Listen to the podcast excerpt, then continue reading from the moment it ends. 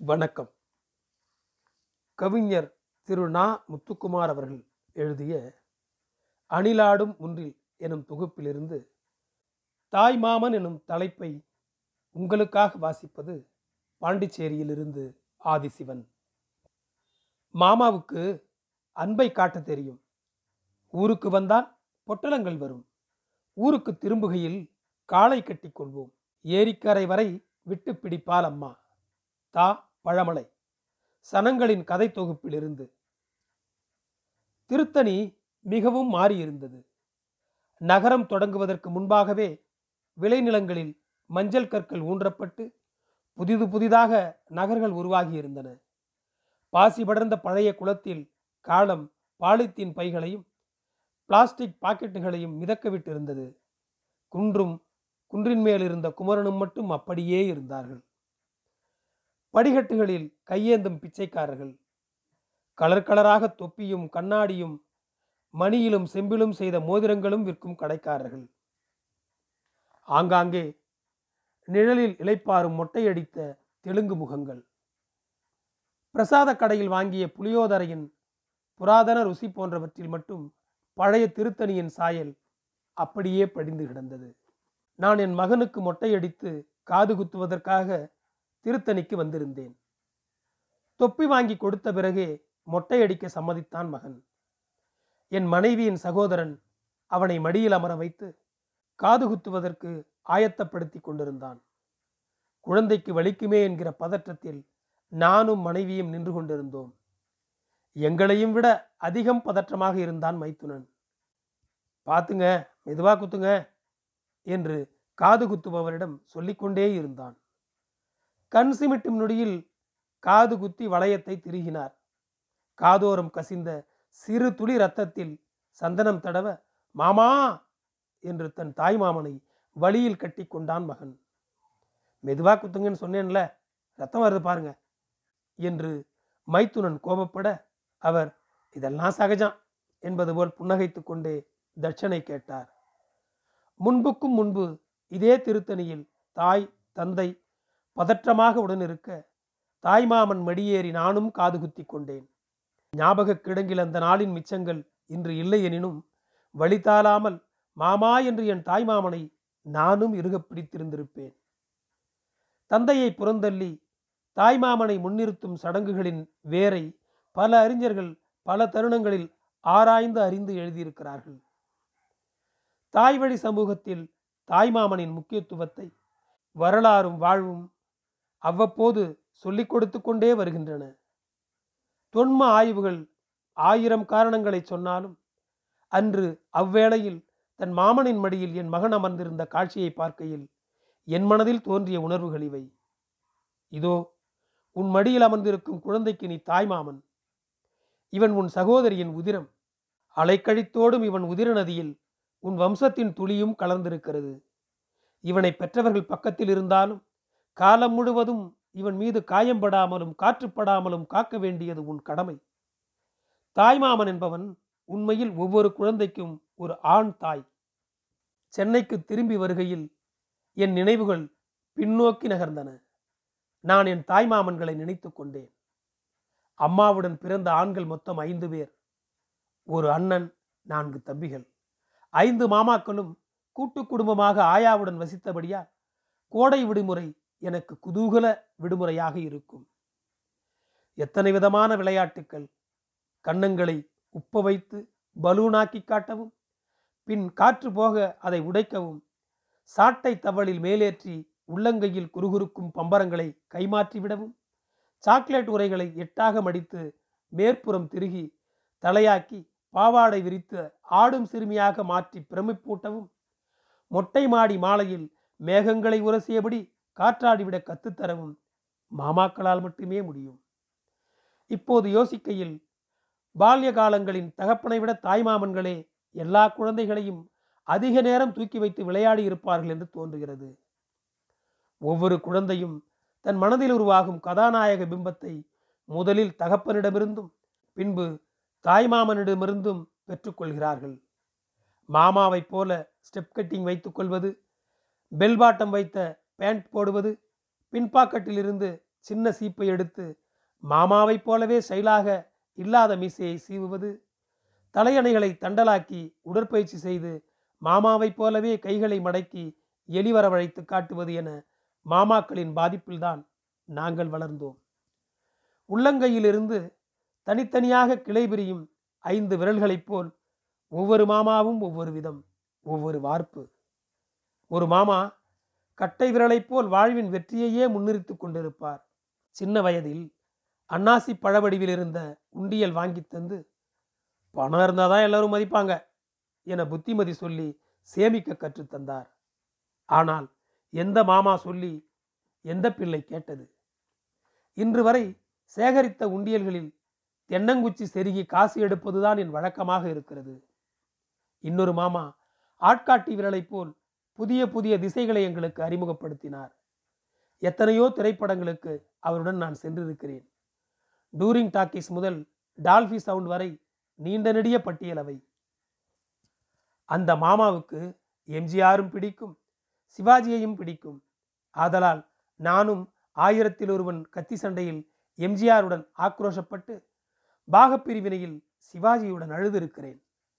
கச்சிதமாக அளவெடுத்து எனக்கான துணிகளை தைத்து கொடுப்பார். இன்று வரை எந்த ஆயத்த ஆடைகளிலும் அவரது கை நேர்த்தியை நான் கண்டதே இல்லை. பெரிதொரு மாமா நடுவிரலைப் போல் பயமுறுத்தி கொண்டே இருப்பார். வெயிலில் விளையாடக்கூடாது. மதியம் கொஞ்ச நேரம் தூங்க வேண்டும். சிந்தாமல் சாப்பிட வேண்டும். தலைமுடிக்கு என்ன தட வேண்டும். ரொம்ப நேரம் டிவி பார்க்கக்கூடாது என அவர் சொல்லும் எல்லாவற்றையும் உம் கொட்டி கேட்டுக்கொள்வோம் இப்போதும் எங்காவது பார்த்தால் ஏன் தலைமுடி இருக்க? முடி வெட்டுறது தானே? என்பார். வழக்கம்போல் உம் கொட்டி கேட்டுக்கொள்வேன். அடுத்தொரு மாமா மோதிர விரலைப் போல் பந்தாவானவர். பட்டு வேட்டி பட்டு சட்டை மைனர் செயின் பளபளக்க என்ஃபீல்டு தடதடக்க அவர் புறப்பட்டார் என்றால் தெருவே புகை கிளம்பும். எங்கள் எல்லோரையும் பொருட்காட்சி கடற்கரை என அழைத்து சென்று ரூஃப் டாப் எனப்படும் மொட்டை மாடி உணவகங்களில் பிரியாணி வாங்கி தருவார். முதன் முதலில் நான் நான் உண்டது அவரோடு தான் அவரால் வானத்துக்கு கீழே இருக்கிற எல்லாவற்றையும் வாங்கித்தர முடியும் என்று நாங்கள் நம்பினோம். எங்கள் நம்பிக்கையை அவர் அறிந்திருந்ததால் அதுக்கு என்ன? வானத்தையும் சேர்த்து வாங்கலாம் என்று சொல்லியிருப்பார். கடைசி மாமா சுண்டு விரலைப் போல் எல்லாவற்றையும் விட்டு தள்ளியும் சேர்ந்தும் இருப்பார். அநேகமாக எல்லா வாண்டுகளையும் மேய்க்கும் பணி இவரிடமே அதிகம் ஒப்படைக்கப்படும். மாமாக்களில் நண்பர்கள் அதிகம் உள்ள மாமா இவர்தான். யாராவது இவரை தேடி வந்து கொண்டே இருப்பார்கள். ஒரு முறை லயோலா கல்லூரியில் தங்கி படிக்கும் ஒரு நீக்ரோ இளைஞன் மாமாவை தேடி வந்தபோது எங்கள் மாமாவுக்கு ஆப்பிரிக்காவோட ஃப்ரெண்ட்ஸ் இருக்காங்களே என்று நாங்கள் பெருமையாக பேசிக்கொண்டோம் சமீபத்தில் வீட்டுக்கு வந்தபோது என் மகனை ரொம்ப நேரம் தன் மடியில் வைத்துக் கொண்டிருந்தார். மகனுக்கு பதிலாக நானே அவர் மடியில் அமர்ந்திருப்பது போல் இருந்தது அந்த காட்சி. இப்படி இந்த ஐந்து மாமாக்களும் என் பால்யத்தை காயப்படாமல் பார்த்து கொண்டார்கள். எனக்காக பெண் பார்த்து திருமணத்தில் ஓடியாடி வேலை செய்து மாப்பிள்ளை தோழனாக உடன் நின்று என் வழிநெடுக பிரியம் செய்தார்கள். என் தாய் உதிரத்தின் மிச்சமென அவர்களை நானும் தன் தமக்கை உதிரத்தின் மிச்சமென என்னை அவர்களும் நினைத்தபடி நகர்கிறது வாழ்க்கை. அடுத்த தலைப்பு அத்தை.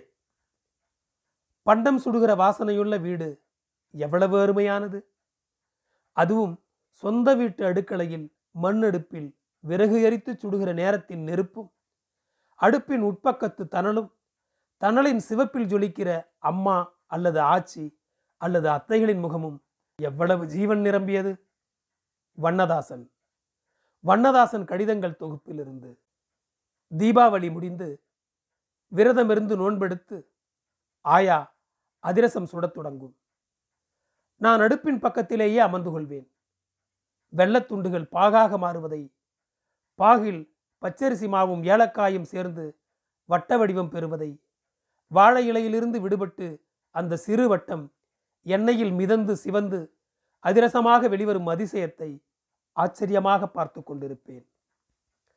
படைப்பதற்கு முன்பு எடுத்து சாப்பிட்டால் சாமி கண்ணை குத்திவிடும் என்பது தெரிந்திருந்தும் நான் ஆயாவுக்கு தெரியாமல் முதல் அதிரசத்தை தின்றிருப்பேன். காலம் காலமாக ஆயாக்கள் இப்படித்தான் வடை சுடுகிற போது காக்கைகளிடமும் தின்பண்டங்கள் சுடுகிற போது பேரன்களிடமும் பறிகொடுத்து விடுகிறார்கள். பின்பும் நாளைந்து அதிரசங்களை திருடி இரவு உறங்குகையில் கனவில் கண்ணை குத்த வரும் சாமியிடம் மன்னிப்பு கேட்டுவிட்டு விளையாட காத்திருக்கும் கூட்டாளிகளை தேடி ஓடுவேன். திரும்பி வருகையில் ஆயா அத்தனையும் சுட்டு முடித்திருக்கும். பரனிலிருந்து சிறிய பித்தளை அண்டாக்கள் இறக்கி வைக்கப்பட்டு அதில் அதிரசங்களை எண்ணி வைக்கும் பணி தொடங்கும். ஒவ்வொரு அண்டாவிலும் நூற்றி ஓரு அதிரசங்கள் எண்ணி வைக்கும் பொறுப்பு என்னிடம் ஒப்படைக்கப்படும்.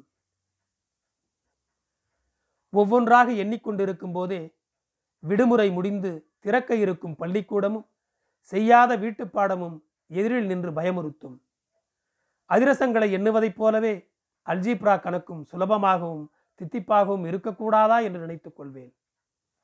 எல்லா அண்டாவிலும் மஞ்சள் துணி போட்டு மூடி சாமிக்கு படைத்து ஆயா அப்பா முன்பு நிற்கும். அப்பா அத்தைகளுக்கு தீபாவளி சீர் காசு தனித்தனியாக எண்ணி ஆயாவிடம் கொடுப்பார். அப்பாவுடன் பிறந்தவர்கள் இரண்டு அக்கா இரண்டு தங்கை என நான்கு பேர். நான்கு அத்தைகளின் வீடுகளுக்கும் அண்டா நிறைய அதிரசத்துடன் சீர்காசும் எடுத்துக்கொண்டு ஆயாவுடன் நானும் கிளம்புவேன். முதலில் பெரிய அத்தை வீடு. பெரிய அத்தை அப்போது திருத்தணியில் வசித்தது. குடும்பத்தின் முதல் பெண். ஆயாவுக்கும் அத்தைக்கும் பதினைந்து வயதுதான் வித்தியாசம். ஆகவே இருவரும் பார்ப்பதற்கு அக்கா தங்கை போலவே இருப்பார்கள். அந்த காலத்தில் பியூசி முடித்து சமூக நலத்துறையில் கிராம சேவையாக வேலை செய்தது. கிராமம் கிராமமாக சுற்றி வரும் பணி. குடும்பத்தின் முதல் புரட்சி பெண் என்கிற பட்டத்தை வாங்குவதற்காக தபால் துறையில் வேலை செய்த மாமாவை அத்தை காதலித்து திருமணம் செய்தது.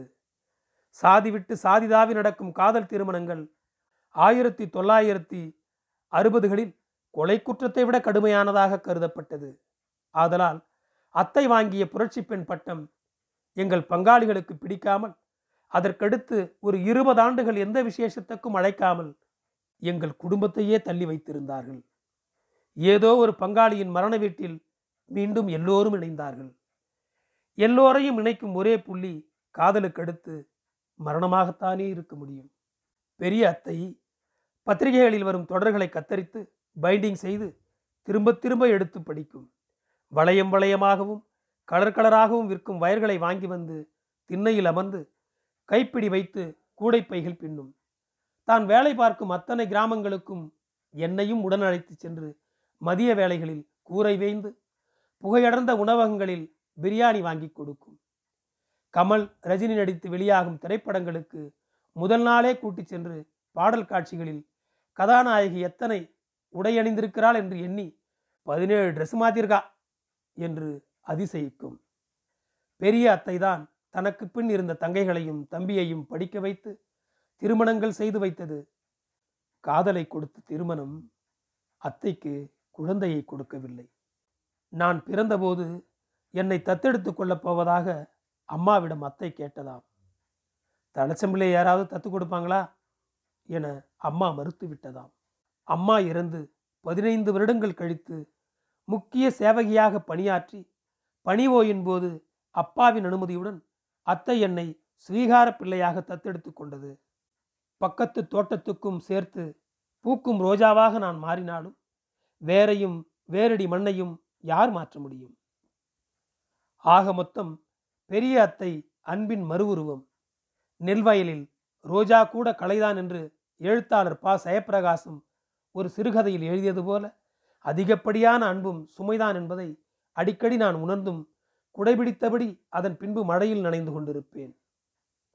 அடுத்து இரண்டாவது அத்தையின் வீடு. காஞ்சிபுரத்தில் கலெக்டர் ஆஃபீஸ் பக்கத்தில் வீடு. ஆகையால் எங்களுக்கு கலெக்டர் ஆஃபீஸ் அத்தை.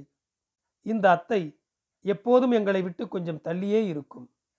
உயர்நிலைப் பள்ளி ஒன்றில் டீச்சர் வேலை செய்து வந்தது. அப்பா எஸ்எஸ்எல்சி ஃபெயிலாகி விட்டேத்தியாக சுற்றி கொண்டிருந்த போது அவரை அழைத்து தான் வேலை பார்த்த பள்ளியில் சேர்த்து தன் நேரடி கண்காணிப்பில் வைத்து தேர்ச்சி அடைய செய்து ஆசிரியர் பயிற்சி வகுப்புக்கு அனுப்பி திசை மாற்றி விட்டது இந்த அத்தைதான். இப்போதும் என்னை பார்க்கும் போதெல்லாம் விட்டிருந்தா உங்கள் அப்பன் கள்ளசாராயம் காய்ச்சல் கூட சுற்றிட்டு இருந்திருப்பான்.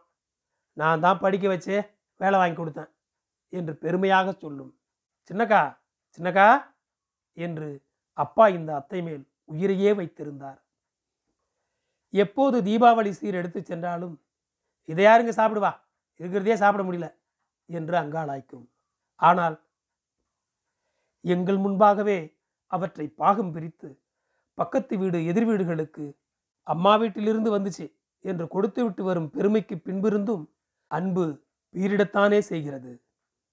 சமீபத்தில் இந்த அத்தையின் பேரக்குழந்தையின் காதுகுத்து நிகழ்ச்சிக்கு சென்றிருந்தேன். அப்பா இறந்த பிறகு நான் கலந்து கொண்ட முதல் குடும்ப நிகழ்ச்சி. என் தம்பிக்கு பதிலா தம்பி பையன்தான் தாய் மாமனா இதை கொடுப்பான் என்று சீர்வரிசை தட்டை என் கையில் கொடுத்து சம்பந்தியிடம் கொடுக்கச் சொன்னது. ஒரு கணம் நான் அப்பாவாக மாறி மீண்டும் நான் ஆனேன் மூன்றாவது அத்தை அப்போது தாம்பரத்தில் வசித்தது. இந்த அத்தை மாமா அப்போது தாம்பரத்துக்கு பக்கத்தில் கார் தயாரிக்கும் தொழிற்சாலை ஒன்றில் வேலை செய்து வந்தார். பல வருட வேலை நிறுத்தத்திற்கு பின் தொழிற்சாலை மூடப்பட்டு பின்பு எங்களுடன் வந்து அத்தையின் குடும்பம் வசிக்க ஆரம்பித்தது. வாழ்ந்து கெட்ட குடும்பத்தின் வைராக்கியத்தை இப்போதும் இந்த அத்தை முகத்தில் பார்க்கலாம். ஒவ்வொரு முறை ஊருக்கு செல்லும் போதும் சம்பாதிக்கும் போதே ஏதாவது இடம் வாங்கி போட. என்ன மாதிரி விட்டுறாத. என்று அறிவுரை சொல்லும். இப்போதும் நான் வாடகை வீட்டில் வசிப்பது குறித்து எல்லா சொந்தங்களைப் போலவே இந்த அத்தைக்கும் பெரும் வருத்தம். பூமியே ஒரு வாடகை வீடுதான் என்பது கவிஞனின் பெருமிதம். நான்காவது அத்தையின் வீடு வந்தவாசியில் இருக்கிறது. நான் பிறந்தபோது இந்த அத்தைக்கு திருமணமாகவில்லை. ஆகையால் என் பால்ய காலம் இந்த அத்தையின் விரல் பிடித்து வளர்ந்தது. அத்தைகளால் வளர்க்கப்படும் குழந்தைகள் தேவதைகளால் ஆசிர்வதிக்கப்பட்டவர்கள். இப்போது நினைத்தாலும் தாவணி அணிந்த ஒல்லியான அந்த பழைய அத்தையின் முகம்தான் எனக்கு ஞாபகத்திற்கு வரும். தன் தோழிகளுடன் கோயிலுக்கு போகையில் டென்ட்டுக்கு படம் பார்க்க போகையில் துணைக்கு என்னையும் கூட்டிச் செல்லும். ஜான் பிள்ளை என்றாலும் ஆண் பிள்ளை அல்லவா? பிள்ளை பருவத்தில் நான் செய்த குறும்புகளை இந்த அத்தை ஒவ்வொன்றாக சொல்ல சொல்ல நாளெல்லாம் கேட்டுக்கொண்டே இருப்பேன். ஒரு முறை இந்த அத்தைக்கு கல்யாணமான புதிதில் மாமாவுடன் சினிமாவுக்கு போகையில் என்னையும் கூட்டிச் சென்றதாம். படம் முடிந்து முனியாண்டி விலாசில் எல்லோரும் சாப்பிட்டு கொண்டு இருக்கையில் அந்த மாமா இன்னும் ஒரு பிளேட் குஸ்கா கொடுங்க என்று சர்வரிடம் சொன்னாராம். நானும் சர்வரை அழைத்து எனக்கும் ஒரு பிளேட் கொடுங்க என்று கேட்க அவர் என்ன வேணும்? என்று கேட்டாராம். அதான் அந்த மாமா சொன்னாரே ஏதோ கா அந்த கா கொடுங்க என்றேனாம். ஹோட்டலே சிரித்ததாம். இன்றும் எந்த ஹோட்டலில் குஸ்கா ஆர்டர் செய்யும் போதும் இந்த சம்பவம் எனக்கு ஞாபகம் வரும். கூடவே அன்று செல்லமாக என் தலையில் மாமா குட்டிய மோதிர குட்டும். எல்லா அத்தை வீடுகளுக்கும் சென்றுவிட்டு ஆயாவும் நானும் அகாலத்தில் வீடு திரும்புவோம். பண்டிகை முடிந்து வீடு மீண்டும் தனிமையை சூடிக்கொள்ளும். இங்கே இப்போது நான் வசிக்கும் சாலிகிராமம் பெட்டிக்கடையில் பாக்கெட்டுகளில் அடைத்து அதிரசம் விற்கிறார்கள். எப்போதாவது வாங்கி அதை பிரிக்கையில் அதன் ஒவ்வொரு துண்டிலிருந்தும் வெளியே குதிக்கிறார்கள். ஒரு குட்டி பையனும் அவனது ஆயாவும் அவனின் நான்கு அத்தைகளும். நன்றி. அணிலாடும் ஒன்றில் தொடரும். என் குரல் உங்களை தொடர ஃபாலோ பட்டனை அழுத்தவும். உங்களுக்கு மீண்டும் நன்றி.